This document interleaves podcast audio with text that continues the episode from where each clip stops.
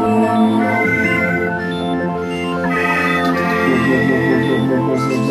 Hallo und herzlich willkommen zum Podcast der Comic Invasion Berlin. Ich bin Carlos und Lara ist dabei. Hallo. Und in dieser Sendung spreche ich mit Tim Schulze-Diekoff, der Cartoons für Freunde der Schallplatte macht. Aber bevor wir zu unserem heutigen Interview kommen, natürlich noch ein bisschen der Infopart. Zuallererst äh, möchten wir euch darauf hinweisen, dass wir ähm, dieses Mal quasi einen hohen Gast haben, einen Berliner Comiczeichner, der mittlerweile schon weit über die Berliner Grenzen hinaus bekannt sein dürfte. Marviel wird da sein Tada. und seinen neuen. Was? Das war nur eine Fanfare. Achso. Genau. Und der wird seinen neuen Comic vorstellen, nämlich eine Hommage an Lucky Luke. Ja, genau, der zeichnet jetzt nämlich oder hat gezeichnet und äh, es wird demnächst erscheinen, den berühmten Cowboy. Ein offizieller Band, ähm, lizenziert, aber mit anstatt eines Pferdes sattelt er um auf einen Drahtesel. Und ähm, da wird er am Sonntag um 14.30 Uhr da sein, signieren und vielleicht wird er auch ein bisschen was draus vorlesen, mal gucken, aber auf jeden Fall signieren und da könnt ihr euch diesen neuen Comic direkt schnappen. Also das äh, sollte man sich sicherlich nicht entgehen lassen.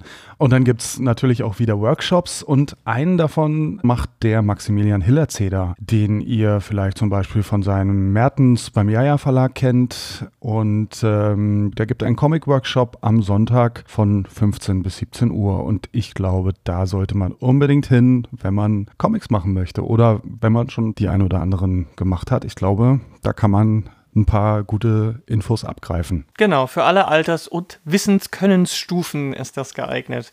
Ja, und natürlich könnt ihr auch uns, beziehungsweise zumindest Carlos, bei mir ist es noch immer ein bisschen in der Schwebe, ob ich es zeitlich hinkriege, auf der Bühne live beim Podcasten begutachten, denn es wird auch eine Comic Invasion on Stage Podcast-Folge geben am Samstag. Genau, und da gibt es dann ein paar alte Gäste, die ihr hier schon gehört habt, auf der Bühne und da werden wir dann mal schauen, was die gerade so machen, was, was es aktuell von denen so gibt. Und ähm, ja, ich glaube, das wird ganz nett. Also wenn ihr diesen Podcast hier mal live sehen wollt, dann kommt ihr dahin. Genau. Und wenn ihr uns als Festival unterstützen wollt, dann könnt ihr das auf zweierlei Wege tun. Zum einen könnt ihr mit anpacken. Wir brauchen äh, natürlich immer noch ein paar helfende Hände. HelferInnen sind gern gesehen und äh, wir würden uns sehr freuen, wenn ihr uns ein bisschen vielleicht für ein, zwei Stündchen am Samstag oder am Sonntag äh, helfen würdet, das Ganze zu organisieren. Genau, wenn ihr noch Fragen habt zum Mithelfen, dann schickt eine Mail an cibhelpers.gmail.com. Die andere Möglichkeit, das Festival zu unterstützen, ist wieder unser Merch. Am Infostand könnt ihr ein paar Sachen, ein paar CIB Comic Invasion Sachen kaufen. Und dieses Jahr gibt es ein paar neue Sachen. Genau. Wir haben gesagt, äh, immer nur Beutel und T-Shirts und Poster, hm, das ist irgendwie auf Dauer auch Fahrt. Deswegen haben wir uns dieses Jahr ein bisschen was anderes überlegt. Wir haben zum einen uns ähm, hochwertige Enamel-Pins Mhm. machen lassen mit äh, einem extra angefertigten Design von äh, Tim Geldke, Ganz schick. dem Doppeltim. Und da wird es einen P- Pin geben. Ähm, und wir haben, damit man direkt auch loslegen kann, so ein kleines Comic-Sketchbook äh, in unserem eigenen Branding mit, also ein kleines Heftchen mit Bleistift und Radiergummi. Genau, so ein kleines Zeichenset, mit dem man dann sich da direkt irgendwo hinpflanzen kann und Comics zeichnen kann. Genau. Kauft uns den Kram ab, dann unterstützt ihr das Festival. Da wären wir sehr dankbar. Und jetzt? Jetzt viel Spaß mit dem Interview. Ich sitze hier mit Tim Schulze-Diekoff. In der Renate mal wieder im, im Archiv hinten drin. Hallo Tim. Hallo. Du machst Comics über das Leben im Plattenladen, über den Alltag im Plattenladen. Na, eher über das Leben als Plattensammler und auch über Plattenhändler, aber in erster Linie über Plattensammler, über den Alltag, die Probleme, die das Sammeln mit sich bringt. Hast du selbst mal in einem Plattenladen gearbeitet oder tust du das immer noch? Ich mache das jetzt seit 20 Jahren. Also nicht nur immer Schallplatten, teilweise auch CDs, aber auch Schallplatten, hauptsächlich jetzt in letzter Zeit. Ja, und also du bist einfach ähm, Musikliebhaber schon immer gewesen und äh, sammelst diese schwarzen großen Dinger, auf die man auch sehr schöne Covers draufpacken kann. Das ist richtig. Also als ich mir mit 14 oder so meine erste Anlage geholt habe, tatsächlich äh, erstmal ohne Plattenspieler, aber kurz Zeit später hatte ich einen Plattenspieler und mehr Platten gekauft als CDs und auch als CDs irgendwie so das Ding waren und Platten immer schwieriger zu kriegen waren, zumindest neue Sachen. Die alten Sachen wurden ja deutlich billiger. Ähm, Habe ich eigentlich die ganze Zeit immer Platten gesammelt und ja, bin immer noch dabei und hau mir die Bude mit Platten voll. Also wann hast du losgelegt? Wann hast du deine ersten gekauft? Also gut, ein paar sicherlich schon vorher, aber so, so mit 14 ging das, glaube ich, richtig los, dass ich dann angefangen habe, mich für Musik ernst zu nehmen, da zu interessieren und dann, ja. Was war das dann? Ach. Willst du gar nicht verraten wahrscheinlich. Ich glaube, dass es so, so richtig ernsthaft losging, ging, war dann schon mit Hip-Hop, mit äh, De La Soul und Public Enemy und äh, dann auch zu gucken, wo haben die Samples hergenommen und sich von da aus dann irgendwie weiterarbeiten und dann also nicht nur Hip-Hop, also war schon recht, relativ früh recht breit aufgestellt in meinem musikalischen äh, Interesse. Ja gut, bei Hip-Hop war es ja dann irgendwie auch konstant ähm, eigentlich ganz, ein ganz dankbares Genre für Plattensammler, ne? Also bei anderen Sachen, so bei Pop oder so, ging es ja dann erstmal ziemlich runter eine Weile, dass da nicht mehr viel veröffentlicht wurde. Hat sich ja jetzt wieder geändert, ne? Jetzt ist ja der totale Vinyl-Hype wieder. Genau, inzwischen kriegt man den letzten Käse auf Platte. Aber Hip-Hop war halt wirklich eine der Sachen, die halt äh, nach wie vor mal auf Platte gepresst wurde, wo man eigentlich das, was man haben wollte, auch auf Platte gekriegt hat. Und im Pop-Bereich war das äh, in den späten 90ern schwierig. Da gab es dann nur die Spitze vom Eisberg. Ja. Warum gerade Platten? Also ich meine, ich kann es total nachvollziehen. Ich bin zwar selber total digital irgendwie unterwegs, bis auf Comics. Comics kaufe ich mir auch gerne noch als Bücher. Aber ich kann ich schon nachvollziehen. Es hat, es hat viel mehr, oder sag mal selber, warum, warum Platten?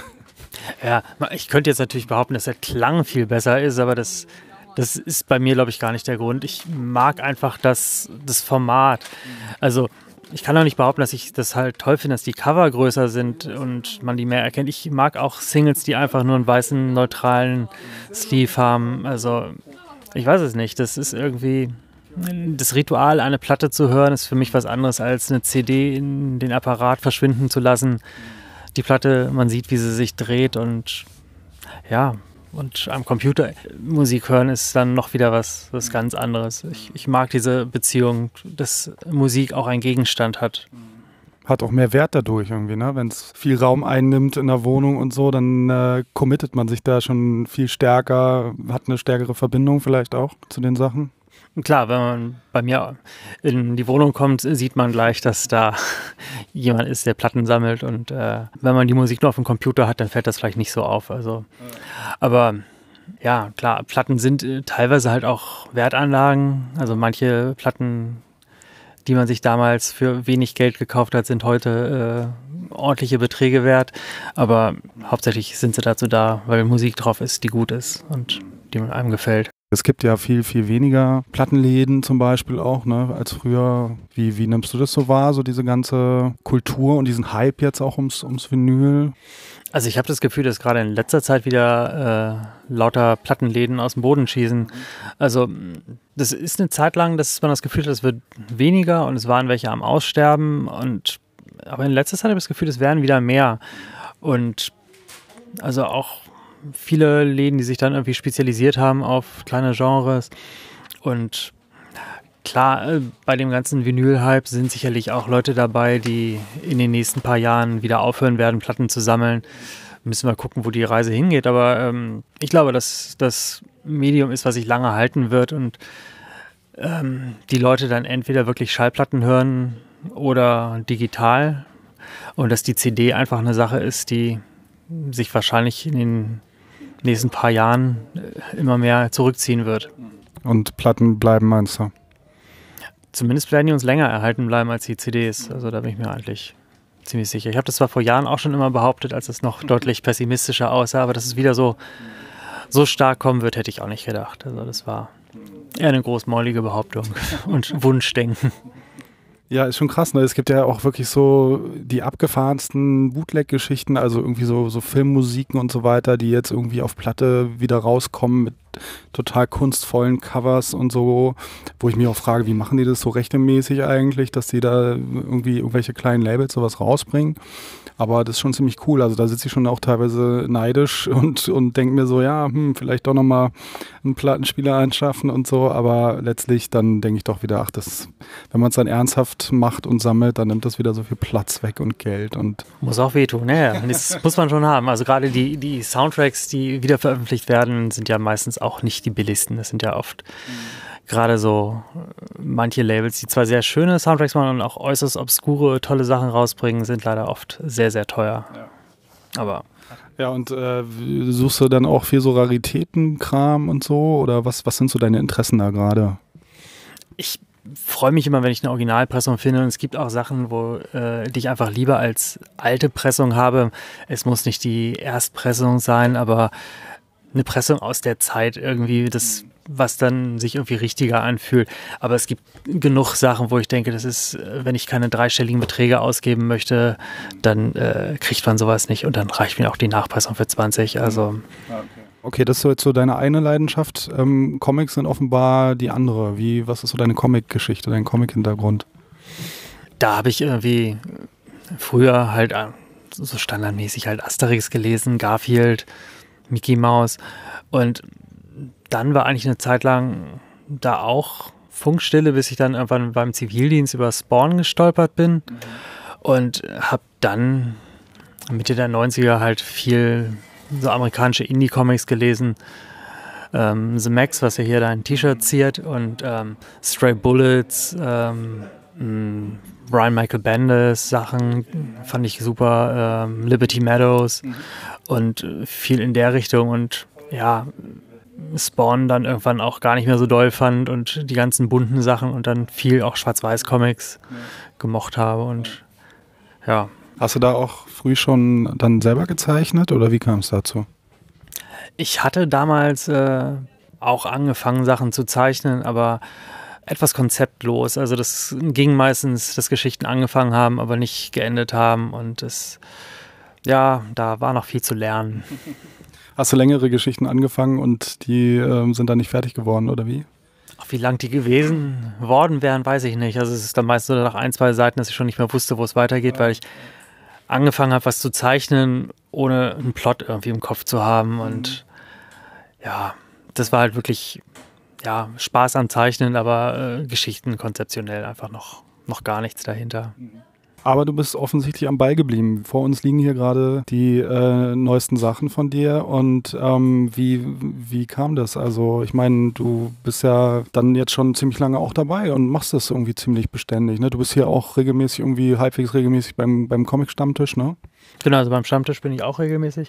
Also, irgendwann saß ich Silvester da und überlegte mir, was denn mein Vorhaben fürs neue Jahr sein könnte. Und dann dachte ich, ich sollte mal wieder was zeichnen, weil das habe ich lange Zeit gerne gemacht und dann ist das irgendwie eingeschlafen. Und dann dachte ich, okay, was, was soll dein Thema sein? Und bevor ich wieder Geschichten anfange, die kein Ende nehmen, zeichne ich Cartoons mit vier Bildern und dann ist das beendet. Dann weiß ich, wo es hingeht und ja, ich arbeite jetzt, wie gesagt, seit 20 Jahren in Plattenläden und kaufe ganze Zeit Platten und dann dachte ich mir, was sollte mein Thema Besseres sein als Schallplatten? Wo kann ich mehr zu sagen? Und mhm. dann kam halt nach und nach die Idee. Das bietet sich ja auch total an, das Umfeld, ne? Also so diese äh, Plattenladen-Szenerie mit, mit den Eigenheiten von Plattenverkäufern oder auch Kunden, kann ich mir vorstellen, das ist sehr ergiebig als Thema. Definitiv. Und jeder hat ja auch seinen anderen Grund, warum er Platten sammelt und was ihm wichtig ist. Also der eine schwört auf Mono, der andere auf Stereo, der eine braucht ja, die super Anlage und der andere hat äh, eine grottige Anlage zu Hause stehen und äh, Hauptsache Platten und mhm.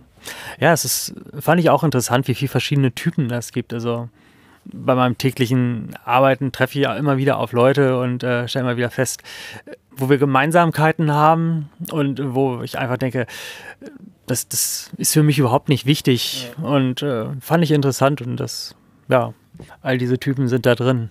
Was sind das so für Standardtypen, für Archetypen, die man so im Plattenladen treffen kann?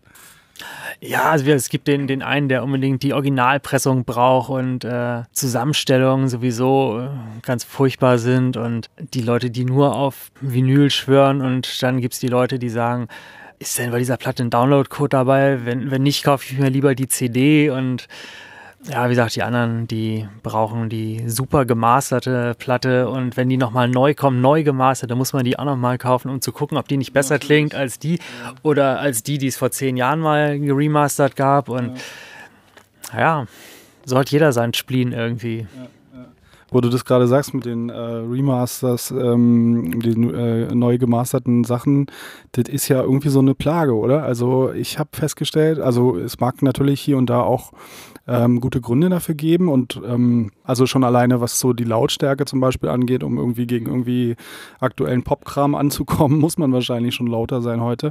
Ähm, aber ähm, es gibt halt auch so Sachen, wo dann auch wirklich Sachen verändert werden. Bei irgendwelchen Klassikern, also mir ist zum Beispiel aufgefallen bei äh, alten Michael Jackson-Dingern, äh, die jetzt irgendwie neu remastert werden, da werden wirklich Sachen auch verändert. Da werden Sounds rausgenommen und so. Und sowas finde ich dann schon krass. Also das ist auch irgendwie echt so Kulturvernichtung, Veränderung irgendwie. Geschichtsverfälschung. Ja, also das sind halt auch vielleicht Punkte, wo ich dann auch mir lieber was Altes kaufe aus der Zeit, anstatt was geremastert. Ich meine, Michael Jackson ist halt auch nicht das Problem. Da Klar. kriegt man noch alte Pressungen, ja, ja. aber wenn ich jetzt irgendwelche brasilianischen Sachen haben möchte, dann keine Chance. Ja. Also klar, du kannst wahrscheinlich noch irgendwie äh, eBay-mäßig die alten CDs kaufen oder so oder auch die alten Platten, aber auf den ganzen Download-Plattformen kriegst du nur noch die neu gemasterten Sachen zum Beispiel digital. Also wenn du jetzt nur digital lebst, dann ähm, kriegst du immer nur den, den neuesten Stand sozusagen. Ja, klar. Also aber ist ja sowieso, diese Plattformen sind sowieso nichts für die echten Connoisseure wahrscheinlich, ne? Wahrscheinlich nicht. Also das, das ist ja da auch das Schlimme, dass man da immer alles vorrätig hat und jederzeit auf alles zugreifen kann.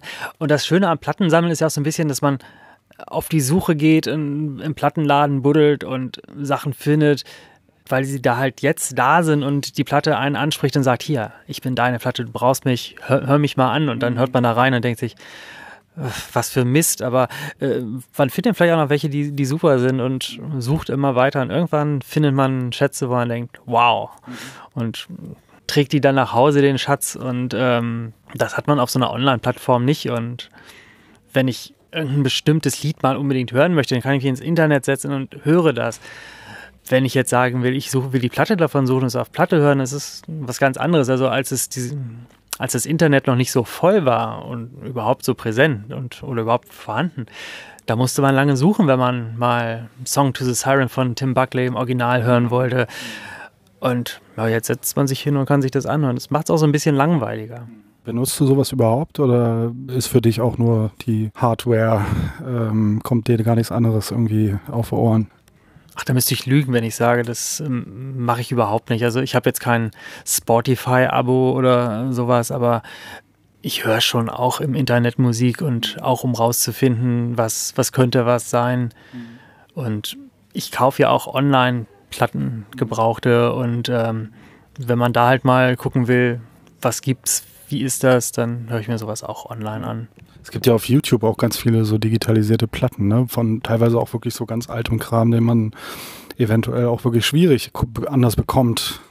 Ja, auch wirklich Sachen, die völlig unmöglich mhm. zu finden sind. Also wo einfach ja, Raritäten, die dann mehrere hundert Euro kosten. Mhm. Und ja. Aber hören kann man sie dann mal. Ja. Damit man, wenn man sie mal findet, damit man weiß, was man da hat. Ja. Gut, aber kommen wir mal zurück zu deinen Comics. Das sind alles so anthropomorphe Katzenfiguren, ne?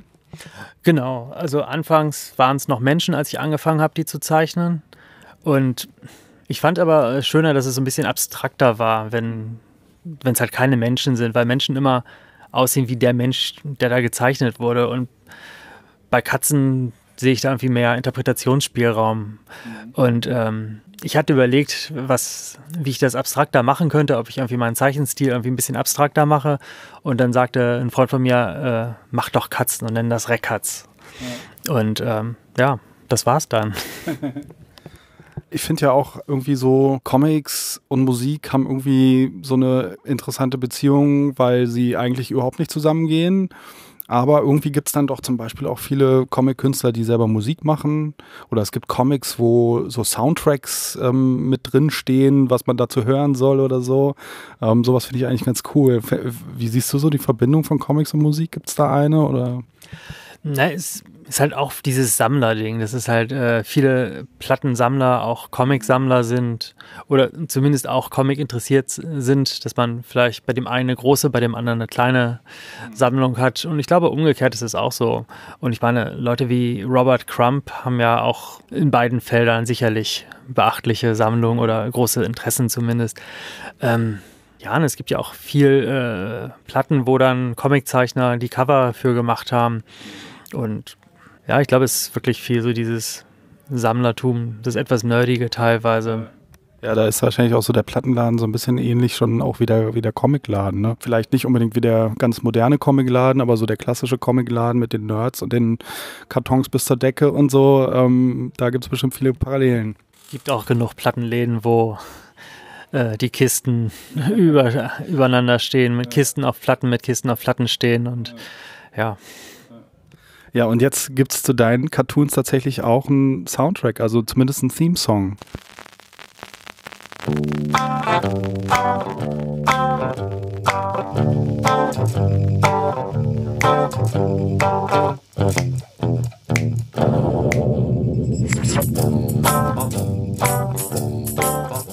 Wie kam es denn dazu?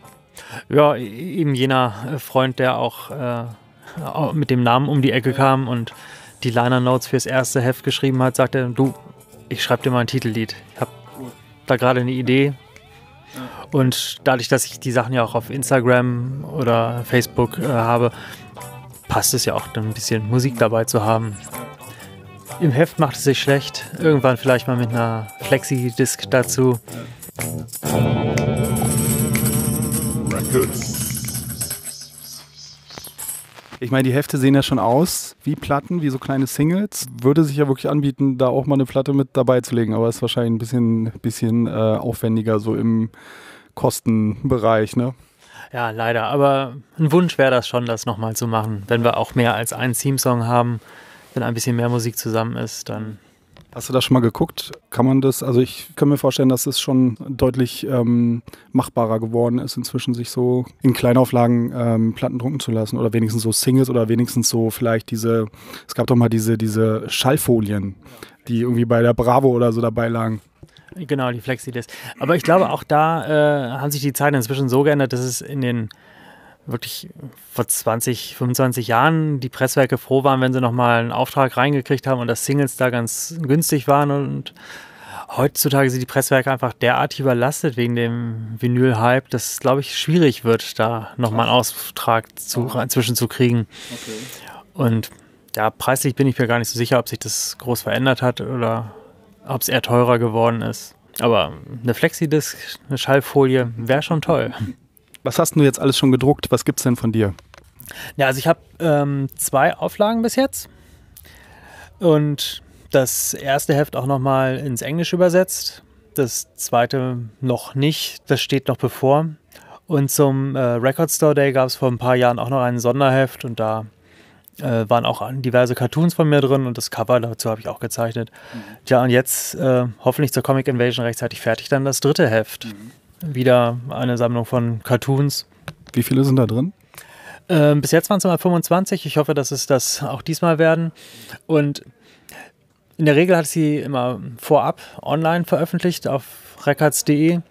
Und diesmal werde ich es erst als Heft rausbringen und dann die Sachen online stellen. Mhm. Andernfalls war es ja auch so, dass ich noch gar nicht genug zusammen hatte für ein Heft, als ich den Blog gemacht habe. Dann hatte ich ich hatte ein paar zusammen und habe dann gesagt, so, ich mache mach die Seite und bringe das erstmal in die Welt hinaus. Und habe dann irgendwann alle zwei Wochen einen neuen Cartoon gemacht, bis ich dann so viel zusammen hatte, dass es sich für ein Heft gelohnt hat. Und dann habe ich die gedruckt, die ersten 25 und ja, als es dann 50 waren, kam das zweite Heft. Und dann hatte ich irgendwie erstmal gesagt, so, jetzt machen wir es anders. Jetzt zeichne ich erstmal in Ruhe das ist zwar teilweise blöd, wenn man nicht den Termindruck hat, aber ich glaube, der Qualitäts klar, äh, hat es teilweise gut getan, dass ich dann irgendwie halt nicht alle zwei Wochen was raushauen musste. Hm. Wie arbeitest du denn so? Also noch ganz klassisch mit Pinsel und Tusche auf Papier? Genau, also ich zeichne mit Bleistiften auf Papier vor, auf DIN A3 und scanne das, also zeichne das dann mit einem Pinselstift nach und mhm. scanne das ein und mhm. ja, rück hier und da nochmal am Computer was gerade, aber oder mach nochmal ein Raster irgendwo hinter. Aber der Großteil der Arbeit ist schon alles. Auch alles handgelettert, ne? Genau, handgelettert. Das, ja. das war mir auch wichtig. Also da äh, hatte ich auch relativ schnell, war ich mir da sicher, dass ich das nicht am Computer möchte. Das ja, das sieht halt immer schnell so ganz steril aus. Ne? Genau, und steril und Computer wollen wir ja nicht. Wir sind ja analog unterwegs und deswegen muss das auch alles von Hand gezeichnet sein und nicht am Computer. Ja. wirklich schön. Also die sehen halt echt aus wie so Singles. Ich habe schon, als ich nur die Bilder gesehen habe, erst gedacht, das würde vielleicht wirklich eine kleine Platte drinstecken. Sehr, sehr schön gemacht. Auf Comic Cox, also der Comic-Ableger von Discogs, da sind die Hefte auch zu sehen. Und eine der Anfragen war auch, äh, ob dieses Produkt denn nicht eher bei Discogs hingehört und ob dann auch ein Comic bei der Schallplatte dabei wäre. Tja, aber tatsächlich ist es ja nur ein Comic und es ist gar keine Schallplatte dabei. Aber es sieht halt so sehr nach Platte aus, dass wenn man es nur als Bild sieht, fällt man schnell drauf rein. Hättest du auch mal Interesse an längeren Geschichten oder hast du mit dem Cartoon so dein Format gefunden? Nee, ich bin durchaus schon am Überlegen an längeren Geschichten. Ich bin noch nicht so ganz fündig geworden, aber das wäre schon was, was eigentlich als nächstes Projekt mit ansteht. Mhm. Auch thematisch dann in andere äh, Richtungen oder ähnliches Metier? Es wird wahrscheinlich nicht um Katzen gehen, aber ich denke, dass. Äh, Hunde im Plattenladen. Ja, wahrscheinlich auch nicht. Aber dass zumindest Musik eine wichtige Rolle ja. spielt. Also. Musik auf jeden Fall. Also du bist jetzt auf der Comic Invasion am 11. und 12. Mai, sitzt am Tisch zusammen mit, hast du es im Kopf? Nee, ne? Mit Sebastian? Noch jemandem, oder? Naja, ihr werdet es äh, selber rausfinden auf unserer Tischeseite. Da könnt ihr sehen, wer da alles wo sitzt. Auf jeden Fall könnt ihr den Tim dort treffen. Außerdem natürlich auch hier in, äh, beim Renate Stammtisch immer wieder mal, ne? Wenn ich kann, kann ich, dann bin ich da.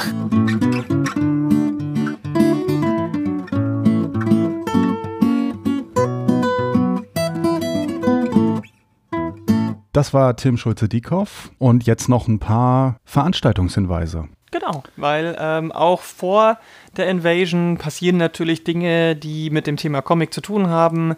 In Berlin, aber auch ähm, von Leuten aus Berlin, vielleicht anderswo. Und da wollen wir euch nochmal ein, zwei kleine Tipps geben. Genau, da gibt es diese Woche am Donnerstag, am 25 ein Gespräch mit Barack Rima, den man von seiner Beirut-Trilogie kennen könnte. Das findet statt im Modern Graphics in der Kastanienallee, jetzt wie gesagt am Donnerstag von 20 bis 23 Uhr. Wird moderiert von Lilian Pitan und Paula Bulling. Und kostet nichts. Genau, Eintritt frei. Und ist in Englisch, in englischer Sprache. Genau. Falls ihr nicht in Berlin seid, aber vielleicht in der Nähe von Nürnberg, dann könnt ihr dort auch eine Veranstaltung besuchen, denn da startet jetzt auch am Donnerstag bis einschließlich 17. Mai die Ausstellung Mal da mal ne Titte dran, Feminismus im Comic. Im Desi in Nürnberg.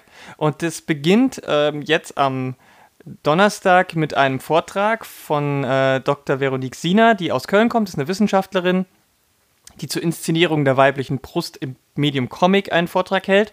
Und am 28., also am Samstag, gibt es einen Workshop mit Henna Räsenen, die ja auch hier bei uns im Team mit frisch dabei ist und als ähm, finnische Comiczeichnerin schon seit längerem hier in Berlin wohnt, lebt, hat schon einige Comics rausgebracht und die gibt dort einen Workshop mit dem Titel No Filter, a Practical Comic Workshop on Body and Beauty Norms. Ja, und Henna könnt ihr auch nächste Woche hier in diesem Podcast hören. Genau. Und die Ausstellung selbst, da, da kann man dann ähm, Künstlerinnen wie Penelope Bagieux mit ihrem Unerschrocken Buch oder Der Ursprung der Welt, Liv Strömquist oder mein New Yorker Tagebuch, Julie Doucet und auch Lisa Frühbeiß mit My 100 Days of Strange Life aus dem Berliner Tagesspiegel Comic sehen. Super, gibt es wieder einiges zu gucken und nochmal kurz der Hinweis auf die beiden Ausstellungen Gesten gestern, heute, übermorgen im Museum für Kommunikation